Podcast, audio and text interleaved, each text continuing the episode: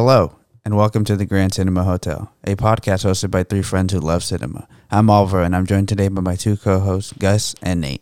Tonight you'll be staying in Room 111, Benedetta, the latest film by controversial filmmaker Paul Verhoeven.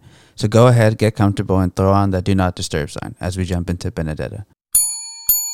Benedetta!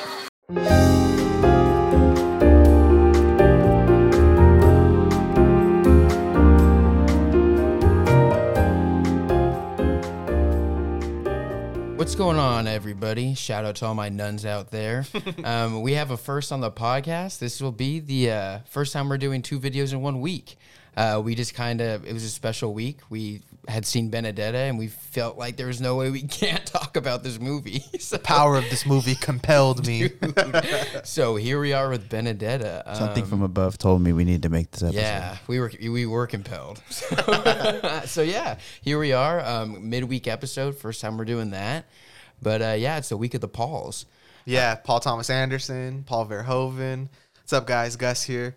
Benedetta. Does not give a fuck. Yeah, dude, for real. Holy fuck. Wow. We came across this movie when we were watching. What were we watching? Was it The Last Duel or was it Come On, Come On? I think it was Come On, Come On. Because it was one of the times your brother was with us, right? And yes. I think he saw the trailer as well. Yeah. So we were only made aware of this movie not that long ago, but... Holy shit, like, right? Literally two weeks ago, had never heard anything about it, and then all of a sudden it was just on our radar, and then, yeah, we saw it. Me and Ro had seen it one day before you. Mm-hmm. I think 5 minutes into the movie, I realized that you had made a fatal error. Yeah, and not going that day. Yeah. I was like, I wish Nate was here because I know we would have wanted to record the episode the very next day. Because I was originally going to see this today. I was the day right now that we're recording. But after you guys basically gave it some really high praise. Our glowing review. There was no way I couldn't go see it. So I went and saw it. And yeah, holy shit. Yeah, I posted our me and Rose like car reaction. That's what I was gonna say. Which I think that was pretty fun. I think we should do more of those. Yeah, I was like, you guys do that, and I'm not there.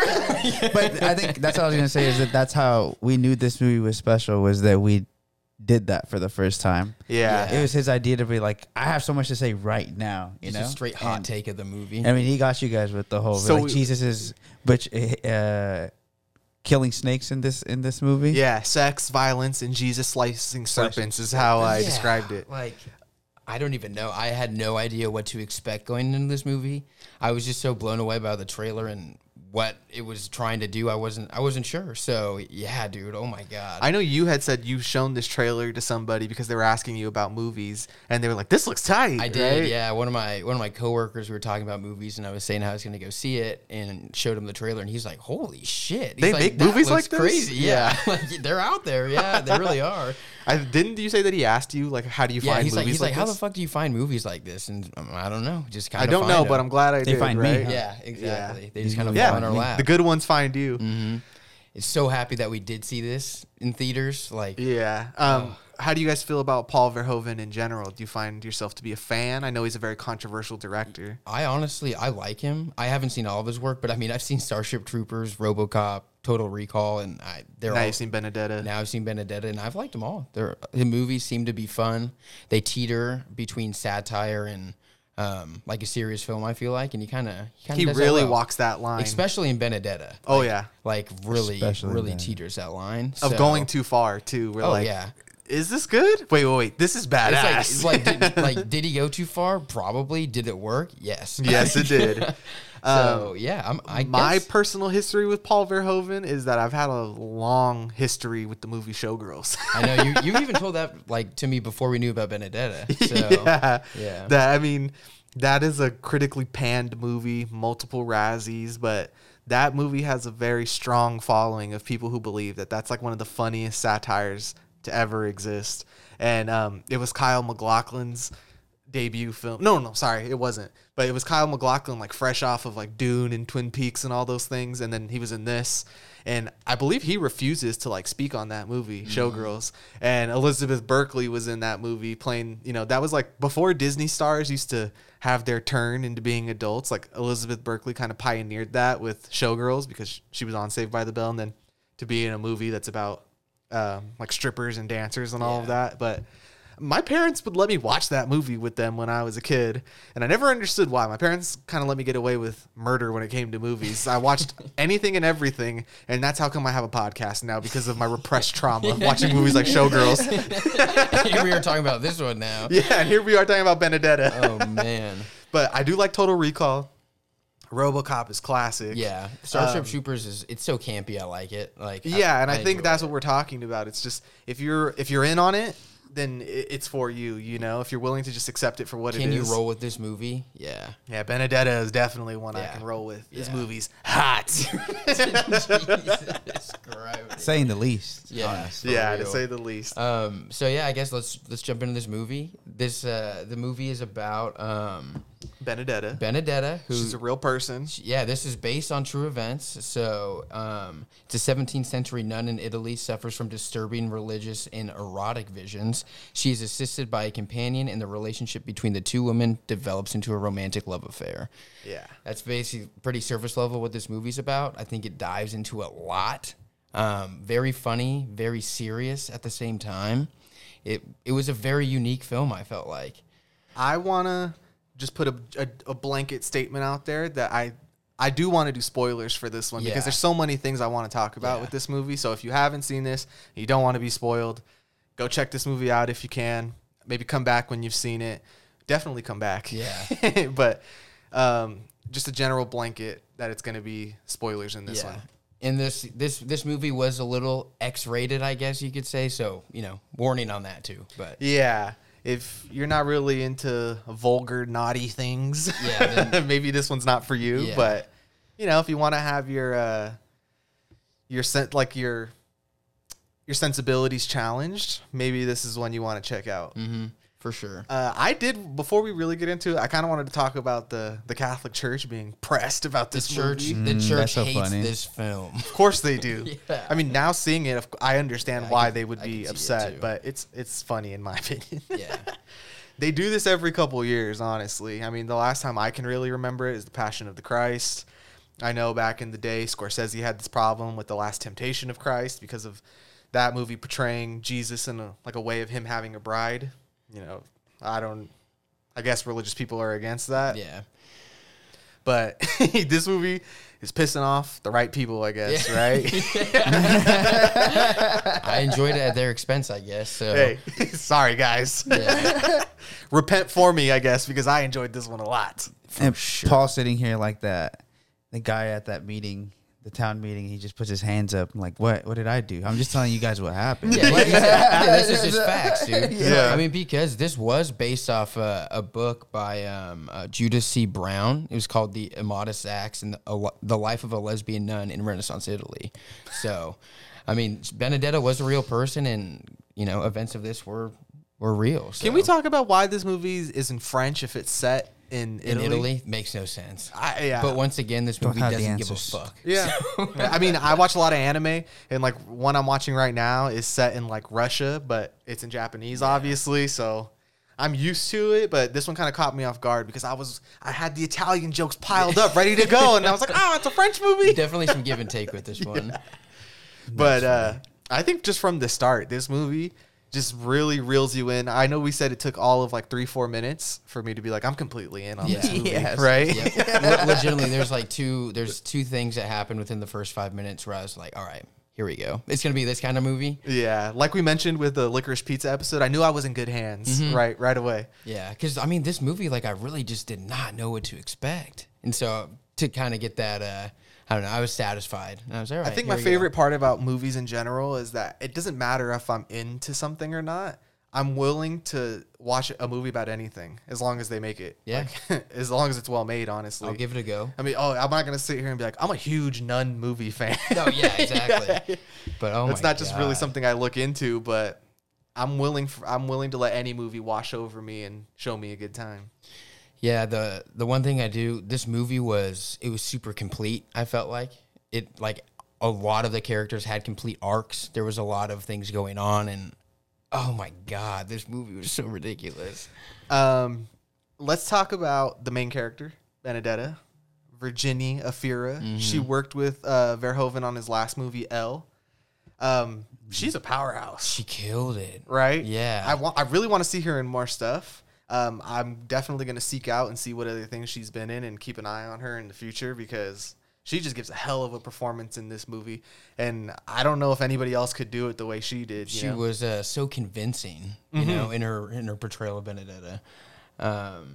Yeah, her and my personal favorite, my favorite actor in this movie was Charlotte Rampling. Yeah. Who played, the head sister, the head abbess. They called her the Reverend Mother. And she was the Reverend Mother in Dune, which is like, damn, you picked two gnarly roles this year.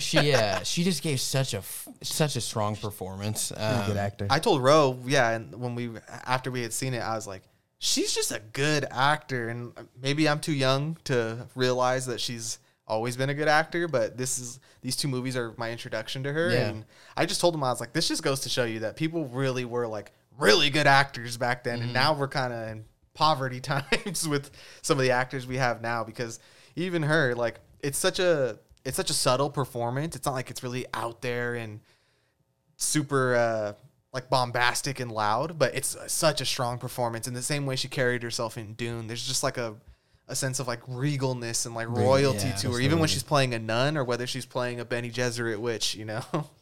Exactly. She demands her respect on screen. Yeah. She does. She really knows how to pull it.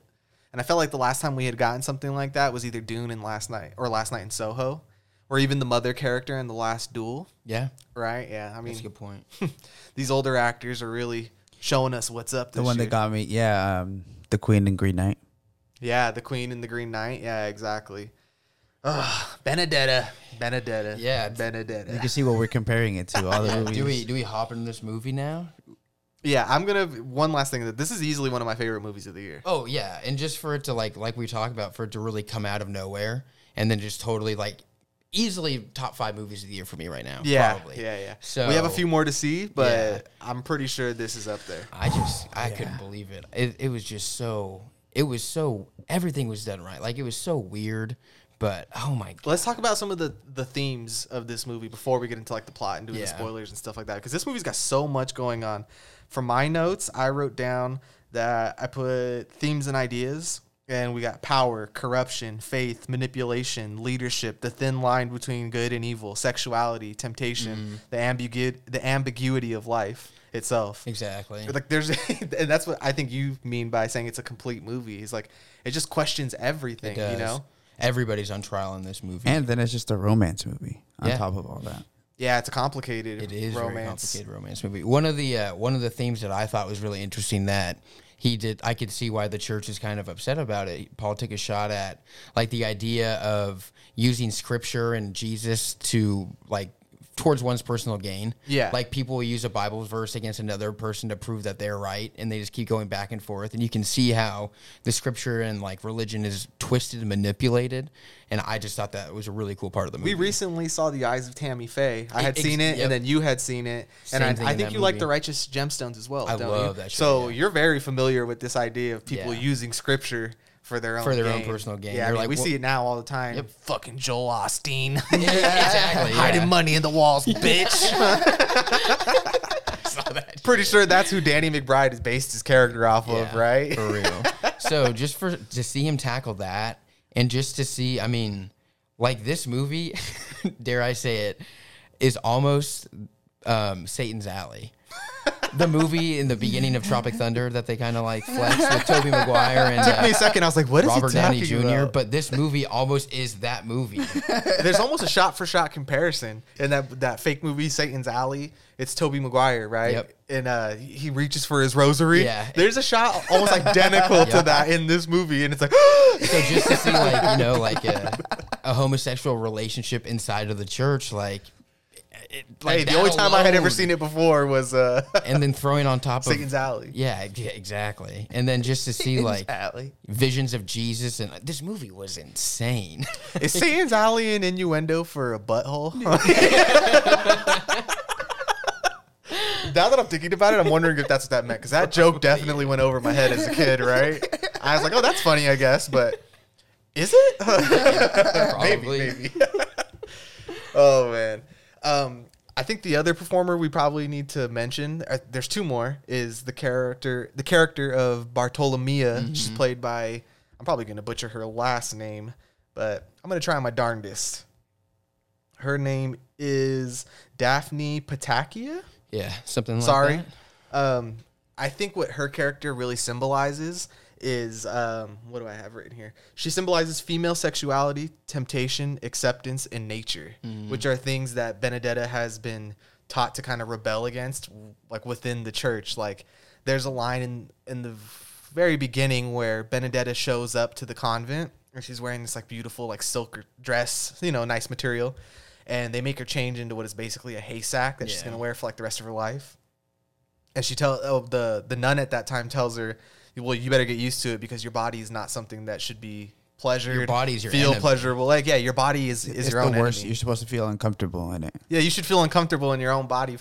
And like, I remember a long time ago when I met Ro, and just like every young person questioning religion, I always used to tell him, because I grew up Catholic, not hardcore, but I was just like the faith that we were part of, that I always wondered, why was I supposed to feel guilty for being alive? Right. Yeah. Or like this idea of that, like me being born is a sin. Like I don't feel that way. Right. And I think this movie, oh my God, I just saw something awesome. I think this movie really questions, like, what if God wanted you to like have pleasure in life and not live a miserable existence? Yeah, dude. I wrote something down. Somebody on Reddit said it. Where is it? Oh, yeah. They said, finally a movie that asked the question, why can't we be horny about God? Horny for God. Why doesn't God want us to be horny, you know? So it's just, it does tackle that thought, and it's, I don't know, I've never seen that in a movie. I like how they ossified Jesus in this movie. Yeah. He was a babe. It was easily the most badass portrayal of Jesus I've ever seen. Oh, easily. He's out here cutting off people's heads, he's slicing up serpents, he's telling her, he's like, go pleasure yourself for me. And now you know why we have to give spoilers for this movie, because, yeah. Dude, Jesus is like an Assassin's Creed character, like God of War or something, you know? In the all-white, dude. Yeah. And he tucks. Huh? Yeah. Oh, yeah. Jesus tucks, by the way. That really caught me off guard. Dude, that's why I wanted to text you guys after the movie, is I wanted just to say, it's like, Jesus has a mangina. Oh, my God. God, please don't smite me down if you're listening. And I know we had talked about at work when you said that scene when you were watching it by yourself, you're like, I was expecting the complete opposite. Yeah. I thought they were going to make Jesus super hung, and they said no. Like they were going to give you that Dr. Manhattan moment. Yeah, exactly. Yeah. But they're like, no, he's even too good for that. It's like, damn. That's why he needs it through her. He's too otherworldly for a penis. Exactly. It's just like, damn, he's too pure. But, oh, my God, dude. This movie, it was just all over the place. One thing I want to mention with the storyline and like the whole Jesus thing, and I thought this was really interesting because this is something that people claim to have happened, is the stigmata, which is having a vision of Christ and then receiving his wounds, right? And I have a picture of it saved on my phone of like just an artistic rendering of that. And I know you guys can't see this. Maybe I'll post it on the pod, or on the pod Instagram, but I got to show you guys. Look at this. Laser beams coming out of Jesus. That's how he did it. So, hey, maybe Paul Verhoeven is right with, like, how could this movie be blasphemy if this actually happened, right? This happens, yeah, and this was based off of real city, real person, real convent, so. And even even Bartolomea, because she's real as well, and that is actually her name, that she, you know, she testified, quote unquote, that these things really did happen, and I heard it too. I mean, I couldn't see him because it wasn't a vision for me, but, yeah, Benedetta was not lying. Because, so basically, like, yeah, like, quick summary of this kind of plot is, forgot to do Benedetta, that. she's a nun of this convent. She's been there for almost her whole life since she was young. She kind of worked her way up, and she receives visions from Jesus. Like, she is convinced that Jesus is her husband. Like, she's married to Jesus through this religious, you know, ceremony as being a nun, and she receives visions from him. And people try to discredit that and dispel what she says is to be true. And then we see her receive the stigmata, and it kind of turns into this whole, is she lying? Is Jesus really talking to her? And it kind of, you know, it questions the whole God working in mysterious ways. Yeah. Thing. Like, maybe did she harm herself, or did this actually happen?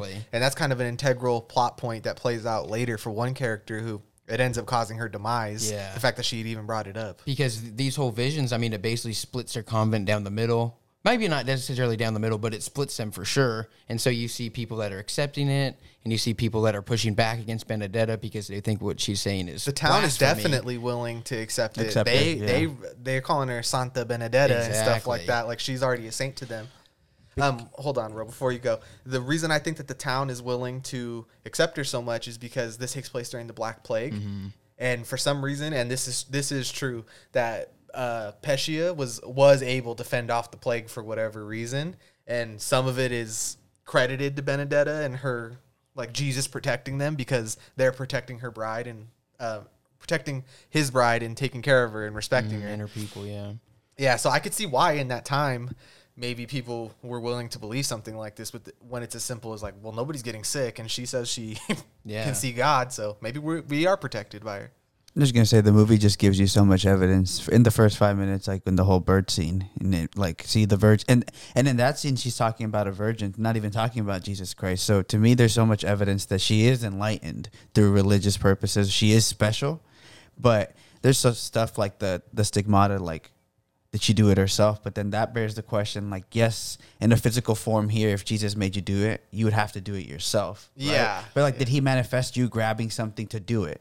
Whether that would still literally be him manifesting it. And I feel like that's where it sits. It's not like they make it sound like, oh, well, he didn't like give it to her and they just showed up. I saw her with the little piece of glass or whatever. And we get evidence that the girl that she's with later towards the end, like she catches her too with like, you use this, but that doesn't disqualify that Jesus made her do that. God works in mysterious ways, right? I do really like that part of the movie because, I mean, that's what I think this movie does so well is it does hold that ambiguity. There is no significant answer. You know what I mean? Like, did she do it? Did Jesus do it? Was it a mix of both? Like, we don't know. But at the end of the day, she kept the plague out of Pescia. So, you know what I mean? Damn. So, which, that's so crazy to me because evidence, there's so many scenes in the movie where you're like, this is a super spreader event now that I have COVID eyes and I can. Yeah, exactly. Like, put your mask on, fools. But no, this movie was, and so that's the basic plot of the movie. And then, I mean, events happen. But I really wanted to talk about what I thought was so funny because, like I said, this movie talks about these very serious topics, you know, religion and Jesus and, you know, the afterlife. And then you also have, like, between the two main characters, Benedetta and Bartolomea, they have a meet-cute while shitting on the toilet. You know what I mean? Yeah. Like, they're ripping ass on the toilet, and that's when they, like, you know, kind of hit it off. So it does both sides of this movie very well. I mean, this movie starts with a bird shitting in a dude's eye who's threatening to kill Benedetta and her family. And it's basically used as a sign of God that, you know, like, I got your back. And it's like, okay. And then, And then the next scene is a jester farting, throwing flames out of his ass. Yeah, there's a lot of fart jokes in this movie, and they work. I thought the dialogue was just really sharp and witty, and there were so many things that the characters say to each other that was just like, sick burn, right? Yeah, like, there's one scene maybe towards the middle of the movie where because I'm not too familiar with, like, the religious aspect, they call him the nuncio. Mm-hmm. I believe he's probably like a cardinal, something along those lines, like a higher up in the Catholic Church, under the Pope somewhere, right? And he's kind of in charge of, he's like a middleman, right? Because he's in charge of, like, or like a district manager, he has to go check the cities to make sure that what's going on is all nuncio, good. And him and Benedetta have this really, like, sharp scene where she offers to wash his feet, and at this point, she's already in charge of the convent. She's the abbess. Yeah. And he's like, well, the abbess would wash my feet. And she's like, well, when I was a novice, that was the other word they kept using. When I was a novice, I washed many people's feet. And then I know, like, my mom had always told me with, like, religious stuff that, like, this concept of, like, Jesus washing people's feet is kind of like a sign of, like, I'm not above anybody. It's humbling, Yeah, it's, like, humbling, right? But then the nuncio tries to turn it around on her, and he was like, you dare try to seduce me like a whore? And then Benedetta really just quick-tongued, sharp-witted, right back at him. Well, what would you know about how whores act? Yeah, how would you know how they act? Yeah, aren't you supposed to be this pure religious dude? I'm going to act like I didn't hear that. Yeah, and just how quickly that power can turn, that dynamic of, like, well, now I have dirt on you. And, like, he's taken aback by that.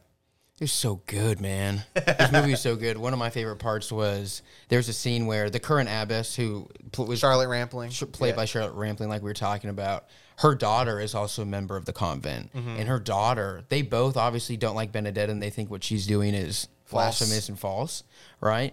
But the mother is obviously older, and she's been through the politics of the church, so she kind of understands, like, this is maybe something we need to keep our mouth shut and let's see how it plays out. It doesn't matter if we know or don't know. But the daughter is, I mean, you know, being young and youthful, she's like, this is wrong, and she basically, you know, confesses to the father at the convent that she thinks she lies about seeing. She does lie. She lies about Benedetta, you know, putting the stigmata on herself. Seeing her. Seeing, because she lies about seeing. Right. And she has a conversation with her mother about it. And her mom says, I'm not going to back you up. Mm-hmm. Like, no matter what, I'm not going to help you. And so the daughter, what's her name? Christina, I think? Yeah, Christina. Yeah, in the film. So Christina, the daughter, goes ahead, and they're having dinner now, and the father calls her out. And he's like, do you want to go ahead and tell everybody, yeah, you know, what you're telling me? And she's like, oh, right here, right now? He's like, well, yeah, duh. Like, you know. And so she goes, and she basically says that she has seen this happen. And she looks at her mom, and she says that her mom, like, you know, knows the truth too, and her mom shuts her down. Yeah. And then she's forced to whip herself in front of everybody as punishment. And it was just, it's just such a good fucking scene. Like, and then it leads to this crazy scene, like on a visual level, of this comet hanging over the church, and like the sky is red. It literally looks like hell is so opened sick. Up, right? And, yeah, and because then the town is all, they're scared, and they're saying, like, this is a sign that the plague is going to come. It's a bad omen, or something bad is going to happen. And Benedetta is like, no, this is a sign that God will protect us. And then Christina, the girl who was kind of humiliated in front of everybody, jumps off the roof of the convent and kills herself. Very similar to the Midsummer moment when the old guy, he jumps off the roof, or not off the side of the cliff. Sorry. And then Charlotte Rampling is like climbing up the stairs trying to get to her daughter before she does, and she sees it happen, and it's such a harrowing scene. But oh my God, it was just so good. Like, yeah, I think what's crazy about all that scene, you say that, and I think the next scene that follows all of that is Benedetta and her going into like her room, and then she asked her that she was getting off at her whipping herself. Oh, Bartolomea tells Benedetta, she's like, I saw that you enjoyed that. Yeah, like, and she's like, because I was thinking of you. And that's why I think that's where this film does the heavy stuff that you guys are talking about, these themes that it's questioning and the religious purposes behind it. But then there's that love romance that they have and how that's forbidden, and just has the best of both sides, honestly. Yeah. Like, it starts to get very graphic. We realize with Benedetta, like, early in the film, that she is kind of spiteful, even for being so, like, holier than thou, and she being the bride of Jesus and all of that. She does many things in this film to harm other people, and I think it's because she has that hubris of, I'm the bride of Jesus, and, like, I can dole out punishment as I please, even though I'm not their superior. I like that you brought that up, because when I think she's talking to the abbess at this point, and she's telling her, like, she's explaining why she made somebody do something that harmed them. And she says, since we're doing spoilers, when she meets Bartolomea and Bartolomea fucks up the bobbits for the sewing material, she makes her reach into boiling hot water and to pull them out, like she's bobbing for apples. Like, burns her flesh off. Yeah. And so then she's talking to the abbess. She's like, why did you make her do that? And she says, well, God, like, you learn through pain and suffering. And she's like, your own pain, not other people's. Like, you can't dish it out on other people because that doesn't help you. Like, you know what I mean? It's not your place. So, you know, just another, like. So we get multiple scenes of that, too. We get the and it's worst case scenario ending is someone killing themselves. Yeah, for real. One thing I wanted to talk about is Charlotte Rampling's character, like the interesting character dynamic that she has is that she's this abbess, and she says, like, this is the path I've chosen, even if you think it's ridiculous, to her daughter, because we get the realization that she's not even religious, and she doesn't even believe in any of this. Yeah. She's just doing it for the politics, basically, because this is a decision that she made. Yeah. I mean, honestly, not to get too, like, political here or, like, woke or whatever, but what else was a woman really going to do at that time to have a position of power unless she's, like, a queen or a princess or something, right? So I just think this is a way for her to have some, like, credibility in the world, and power, and, like, she can at least protect the girls that are around her. She's respected by people in the town. Yes, she is. And, I mean, these times sucked, obviously, because even, like, the character of Bartolomea, like, her situation, the way she gets to the convent in the first place is she's trying to seek refuge from an abusive father and brothers who have her father had lost his wife, and so he starts using Bartolomea as his wife, and that's really the most I want to say about that. Like, I'm not going to get into the graphics of it, but that's what she's trying to escape. And he basically sells her off for the price of what? A good dog, what he says. Yeah, because Benedetta sees her, and I just think she's infatuated with her from the very beginning because she's so different from Benedetta. So, like, at this time, Benedetta's parents are visiting when it happens, and she asks her dad, who he must be some kind of, like, lord, baron type of dude. Yeah, he's got money. Yeah. She asks him to pay for Bartolomea, like that Benedetta's family will cover it, and they are able to. And you just see the awfulness of that time, just that you see a quick exchange for a person's life right there, just within 2 minutes. And it's crazy. Yeah. He walks in there chasing his daughter. Other than that, wiping your ass with hay. Yeah, exactly. So he walked in there chasing his daughter, and then I don't have a daughter anymore. Yeah, 20 for 20 bones. I'll go get a dog. 20 scuderi. Yeah, exactly.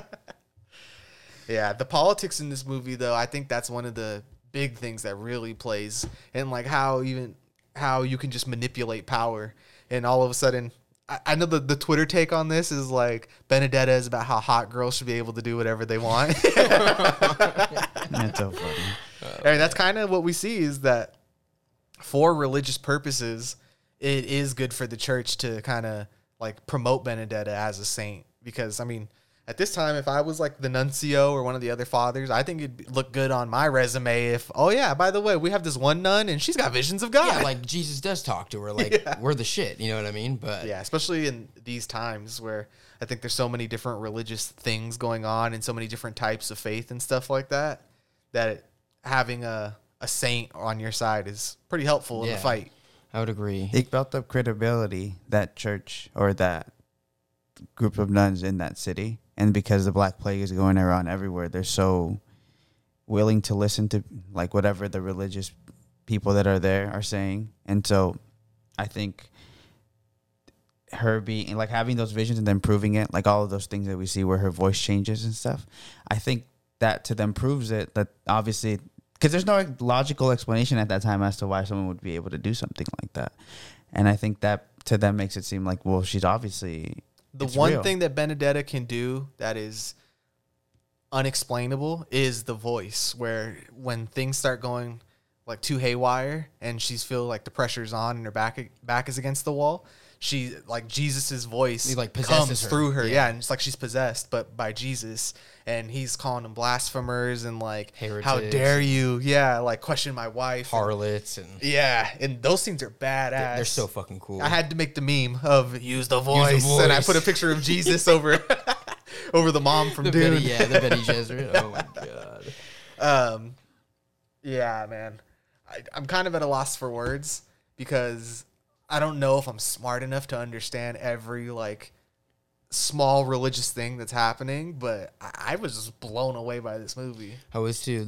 I think this is a movie, like, at least for me, I would love to watch it again. I think that you could probably pick up on some stuff maybe that you didn't see the first time. But yeah, I think it will have you questioning every time. Is this real? Is this fake? Yeah. Because there are certain things that there is no logical explanation for them. And I told Ro, like, as a non-religious person, if someone was using a voice like that, how can I explain that in a way that makes sense? I might have to throw my hands up and be like, that's unexplainable to me in like in a logical sense. Exactly. Because there is evidence that she did hurt herself, that she wounded herself to kind of like, you know, promote the stigmata. But then, like you said, there are also instances where it was none of her doing. Like the bird that shit on the guy's face. There's a that could be a coincidence, but what are the chances? There's a statue of Mary that when she's praying to as a little girl, like falls and literally like hangs an inch right before her face and somehow doesn't kill her. And then we get our first instance that Benedetta has interest in women because she tries to suck the titty of the Virgin Mary.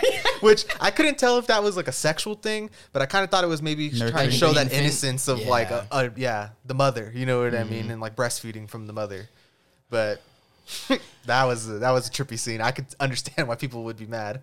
Yeah, defiling the Virgin Mary. But what I wanted to say before I get off that is that that's our first instance that Charlotte Rampling and her daughter are not falling for Benedetta's shit, because the daughter asks, like, is that really a miracle? And the abbess, Charlotte Rampling, is like, there are things that are unexplainable that aren't miracles. She says something along those lines. And I didn't say it as poetically. I'm butchering it. But just that, like, there's false miracles that happen all the time. Just because she wasn't crushed by the statue. Not every miracle is created by God. Like, yeah, I think that's it. Yeah. But it just lays that seed early in the movie that, like, just because there's these things happening doesn't mean I still believe in it. And then you find out it's because she's not religious in the first place. So all of this doesn't even... Of course she has the doubt. Yeah, of course. I think it's... There's an interesting fact how everybody in this movie uses Jesus talking to them as an excuse to do something. But she's the only one we have evidence that it happens to. Because when the... What's the name of the guy that ends up coming to the city, the nuncio, because he has like power supposedly over that ministry, that nuns, right? And it's because Jesus has him in a position, and that. But then they don't want to open the doors to them because they're like, well, she told us that, like, yeah, you're gonna let the plague in and to not let anybody in, and she's chosen by Jesus, and it's just that is how gullible everything was. Like, well, Jesus told me, and people were like, well, why would you lie about that, right? And then for him to go into the city and bring the plague into the city, like just further proof. So she was right to not let anybody in, and then the one person that they let in because they were talking about religion and like, oh, well, Jesus wants us to come in if you love. Like, let us in. So they let him in, and she brought the plague. So there's always evidence. But the thing is, though, this is where the ambiguity starts to come in, is that one of the sisters already has the plague. But isn't it from visiting him? Jacoba? The sister Jacoba or whatever? Yeah. Her on her breast. Yeah. And it's like leaking all over the bed or something like that. And they have to hide her and separate her from the rest of the sisters. So that's what I was trying to figure. Was that the plague or was it something else? I mean, I'm going to assume it's the plague because the sores and like the lumps and all that look very similar to, well, like we said, spoiler alert, that the nuncio has the plague and so does the original abbess. Yeah. She has it too. Sister Felicia. That's what I wasn't sure of, though, is if that lady had the plague. I mean, what else would it be? Yeah, it was up in the air for me, but I could definitely see that because they did keep her away, and I could see that. And that's what I meant about that super spreader shit, because when they finally turn on Benedetta and they have her trial and then they are going to burn her at the stake. Before we move on, before we get to that, I was watching an interview with Verhoeven before we did this, and he was saying that, just a little history lesson, lesbian sex at that time, like if you go back to the 1500s, you could be burned at the stake for it, right? But then by the time the Benedetta story happened, it was only like a burnable offense if you were to use a toy or a dildo or something like that. And there's an object in this movie. Let's not give that away, what the object is, but there's an object that is used for penetration. Yeah. And that is the reason why they keep looking for it. Like eligible to be burned is because of that specifically. That's why the nuncio wants evidence of the because that way they can get rid of her. And it's a less punishable offense if it would have just been sex between two people. But the whole adding a toy aspect to it, so weird. Because I guess in that Judith Brown book, there's like a couple pages about like the role that sex toys played in that. Very interesting. And that one of the reasons Benedetta in real life even wanted to ascend to power was that so she could have a room to herself. That was my joke. I literally joked about that when we left the movie. I was like, she literally like used the word of God to allow herself to eat, to get some puss. To eat box in the biggest bed in the room, oh, man. I just can't believe that Paul Verhoeven is 83. And that this is what's coming out of him. He's like, this is what I want to do. Yeah. He said in that same interview that the thing is that in a non-religious aspect, he's very intrigued by the historical like character of Jesus. Like not in a spiritual sense, right? But just that if he really existed, like what was his impact really? Yeah. You know what I mean? Like that's crazy that there may have been a guy who claimed he was Jesus. Yeah, by all accounts, there was a dude. There was Jesus. Yeah, who was he? That's up for debate. So, that's cool. No, this movie was. I really liked it. I have this interesting excerpt that I found on IMDb. It says it's just like a fact, an interesting fact. It says there is plenty of sex and nudity, but all the actors said in the interviews that they were unfazed. The star Afira believes sexuality is an interesting subject. These aren't that not many directors know how to film. Paul has known from the beginning and is someone who has dealt with this major topic in an amazing way. Nudity is of no interest when it's not depicted in a beautiful way. That's not what Paul does. Everything was very joyful when we stripped off our clothes. Daphne Patakia, who plays Sister Bartolomea, concurred. You forget these are naked bodies. I have the impression that even in Paul's other films, these scenes where people are nude or making love, well, they speak reams. And then she keeps on going on like how she's just really comfortable to do it with him, and they don't even see it as that when they're filming under him. I think it's so funny that she says he doesn't do it a certain way, but she must have not seen Showgirls. Because there's the scene of Elizabeth Berkeley and Kyle MacLachlan having sex in the pool, and they're splashing around, and they're going like that. It's like the most unrealistic sex scene you could ever see, and that's like the satire just pushed through the roof, right. You know? But I just think it's funny because like, maybe you haven't seen Showgirls. I mean, this movie... You might have a different opinion. As a compared to like Showgirls and this, obviously, I think... Maybe she meant more for this movie, the way he's going to film this movie. But she obviously hasn't seen She's like, he doesn't do that. Yeah, he does. Yeah. Could be like a comfortability thing. You sure about that? You sure about that's why?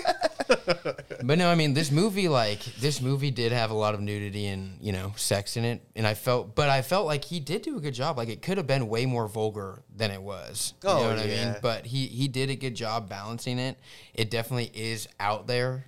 In terms of, like, sex scenes in a movie. You know those Europeans. Yeah. This was a French film. But. I think that is... I mean, honestly, I think that is one of the reasons is that America's sensibilities are so babyish, I'll say. Like, oh, whoa, got sex. That's like it. That almost goes back to our previous video when we were talking about Licorice Pizza. Like, everybody's up in arms because, you know, a 15-year-old and 25-year-old kissed. But you have all this racism and all this other stuff, and why do we freak out when it comes to sex? Yeah. You know what I mean? Like, there's this huge, big, weird cloud over sex in America, and it can't be talked about. Yeah, I mean... I don't know why. When you... Random fact, but, like, in Japan, they have those bathhouses that are public where hundreds of people are naked in front of each other, and it's no big deal because it's like, well, these are just our bodies. Yeah, like, it is what it is. So, yeah. I mean, and because of... I can't believe I'm going down this rabbit hole, but because America is founded in such a... like religious image, I'm not surprised that we still are so... It's such a taboo. Yeah, it's so taboo to see two naked people on the screen, you know? I gotta be honest, I'm... This is gonna be so funny. What a self-report. I used to not really care for sex scenes in movies, but hey, maybe Benedetta changed my mind. Well, a lot of the time, the sex scenes almost feel like they're unneeded. Like, it's just like you threw it in there to have people have sex. Like this, it called for it. Yeah, Verhoeven did say, because someone asked him, how do you feel about sex in movies? Do you feel it's necessary? And he was like, well, what's necessary? Is it even necessary to make movies? You know, like, I know he kind of just debate lorded them with that tactic, but... It's necessary if it you make true. It necessary. Like, did this have a point? This, it really did. I gotta be honest, when I've made that point about not liking sex scenes in movie, I think it's because I've seen, what is it? It's the Nicholas Roeg film. Is it called Don't Look Now?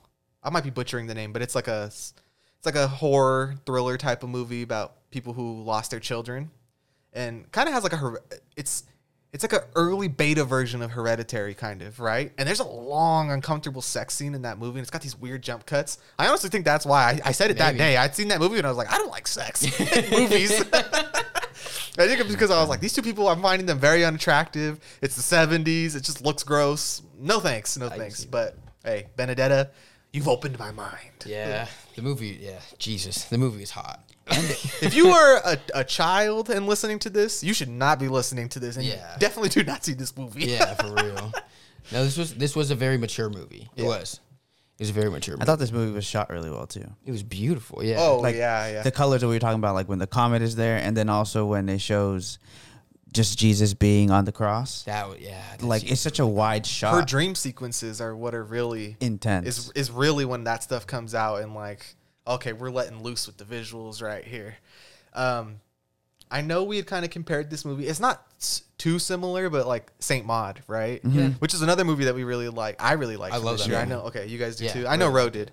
Come on. It just felt so different from Saint Maud, even though they're both kind of the same. This idea of like someone being a saint or being able to have to talk to God. Yeah. But they're portrayed in very different ways. Very. Yeah. Like Saint Maud. And since we're doing spoilers, fuck it, I'm gonna talk about that movie too. But in Saint Maud, God is portrayed as a cockroach that she speaks to, and like this movie's the complete opposite. You know what I mean? So even when they are using God for their own gain, they still have like a love and respect for the like for their faith, you know? They do. And in Saint Maud, it's like, it's got a very evil twist to it. It was very dark. Yeah. What I really liked about this movie was, what was I going to say? Oh, that, did you notice, like, most of her visions came at, like, her most horniest times? Yeah. Like, her visions came when she was super horny. And I don't know. Just thought that was interesting.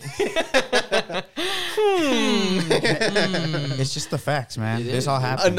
Another aspect of this movie, and I think I brought this up on the Last Duel episode, what it reminded me of, and so does Saint Maud, is the whole Joan of Arc thing. They mentioned Joan of Arc in this movie. Bring that up. And Saint Maud is very similar, like with the character of Maud kind of being like Joan of Arc. I just think that she's such a historical, like, icon. That's just like a well people want to pick from all the time. Because one of the torture devices they use in this movie, they even say that this is what they used on Joan of Arc. And even her, she squealed after we were done with her with this. Don't try to be braver than Joan of Arc. So don't try to be braver than Joan of Arc. Yeah. I thought it was interesting. You've always talked about the Joan of Arc movie, That's like my favorite historical story. Verhoeven thought about working on that, like making one of those. Nah, like, I'm working on it. That's the movie we're going to write. Like that and the Wendigo movie. I thought it was interesting, dude. But because I've always remembered you talking about the Joan of Arc. Why haven't they made a Joan of Arc? It's so interesting. Movie? I mean, I think it's because it's considered the black and white one is such a classic movie. It's a silent era movie. I know David Lowery was talking about that movie inspiring The Green Knight. You know, this movie, Benedetta, Saint Maud. I just think that Joan of Arc is something people like to pick from because it's such a crazy story. Even it's so similar. Someone having visions from God, right? Yeah. What do you think? You guys want to keep going? I think we're good. You guys are ready to wrap it up? Yeah, I think we're probably good. All right, let me just check my notes really quick. I want to make sure I didn't leave out anything I really wanted to say. There was an interesting, I guess, topic of discussion that I brought up to you, Nate, that it's interesting we don't see her parents anymore after she starts to become very highly regarded. Yeah, we did see her parents a lot in the beginning of the film, and they visited her at the convent. But yeah, for whatever reason, once she kind of takes this big religious, after everything happened, turn. Yeah. She becomes like a prominent figure, and we don't see her parents anymore. So that was a question that I had after you brought it up. I didn't think about it, but I don't know what happened to her parents. One last thing I really want to mention is how the nuncio totally gets his at the end. Yeah, right. I mean, like it all backfires on him, which is like something we often talk about. Is like, how come in certain instances where it's like, why don't the people just fight back? Like, I know that's an easy soft brain thing to say, like, you should just fight back. But in this instant, it fucking worked, right? They did, They were going to burn her at the stake, and then it got revealed that the nuncio had the Black Plague, and the town fucked him up. It's because she gets the voice right before, because she gets to talk right before they execute her. They try to burn her at the stake. And then she basically gets the stigmata again. And then she gets the voice. See, in that instance, it's like, how? But she had done it, right? But where? How? Where and how? Because in a logistical point, like, standpoint, how would she be able to cut her hands if her hands are behind her back and all the guards are behind her? You know, like, they would easily be able to see if she had a weapon. And that's where I think you've brought it up that we get the evidence later that she did do it herself. But is that did Jesus do that for her? Whether she has that, like, she physically did it herself, who knows? But did Jesus do that? Because it just makes no sense. Do you know that story about, like, why didn't you save me? Oh, I sent you a lifeboat. Yeah, kind of similar to that, right? Oh, man. One thing I did want to mention was at the end of the movie, it's kind of got a happy ending, I guess. I don't really... I wouldn't say happy. In a way. It could have been a lot worse. She didn't die. She did not die. Is that... As like Stand By Me or many of the other classic movies, it had the text at the end talking about how they went on living the rest of their lives, and right? Everything was happily ever after. And it was just her walking away towards I thought that was like very traditional, or very westerny, right? I like definitely would have stayed in that F shack with Bartolomeo. Is that they say that Benedetta Carlini lived out the rest of her days in the convent where she was imprisoned. It's not like she was kind of like on house arrest, right? She just kind of had to stay in the convent. This whole saint shit was over. But on few occasions, she was allowed to eat with her fellow sisters, but she was required to sit on the floor. And that she lived to be 70 years old, which at that time is fucking crazy. It's really old. And that the plague never made it to Pescia. Yeah. And that just further questions like, well, how? If you're faking this whole thing, right? Yeah. But this movie leaves me asking so many questions, and I love that. I mean, And some movies, like Prisoners of the Ghostland, that you did not like. Yeah. You know, the questions were being unanswered for you was a to its detriment. You know what I mean? And with this one, it's in the best way where I'm like, oh, I just got to watch this again because I have a feeling I might see it different ways every time I watch it. Most likely. Yeah. Definitely. This is a banging film. Yeah, like we were talking about, don't know if it's necessarily for everybody. This is a movie that might, you know, rub some people the wrong way, but it might be too much. If you're into some weird shit, this is really fucking good. Yeah, let's see how weird shit you... Let's see how much weird shit you really like, right? Yeah, this is a barometer for weirdness. So, but like I said, it wasn't done in distaste. It was a beautifully shot movie. The writing was really good. Acting was incredible. Cinematography was beautiful. Like, he knew what he was doing, and I think he executed on the movie that he wanted to make. So, yeah. That was shout out. 100%. Shout out, yeah. So, time for the code word for this episode. Oh, my God. I don't know. Hot nuns. Hot nuns. I like that. Hot nuns. Hot nuns. Yeah. Hot nuns with hot buns. What do you guys rate this movie? I gave it a 5. Like I told you in the Licorice Pizza episode, I'm handing them out, dude. This year is very much getting me. I honestly can't decide whether or not I want to give this a 4.5 or a 5. So I don't know. I'm gonna give it 4.75. Yeah, 4.75. I don't know. I have this one to 4.5 too. 4.5. Yeah, this was it was a lot of fun. Makes you think. It does make you think. Like, you know, have you seen that Succession meme from the one of the latest episodes? Like, what are you, a sicko? Yeah.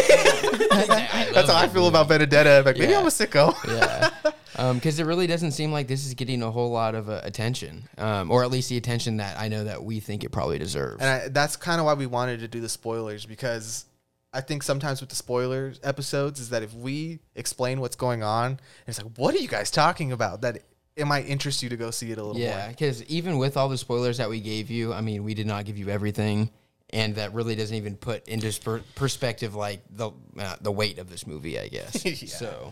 So DM us, Hot Nuns, at the Grand Cinema Hotel on Instagram.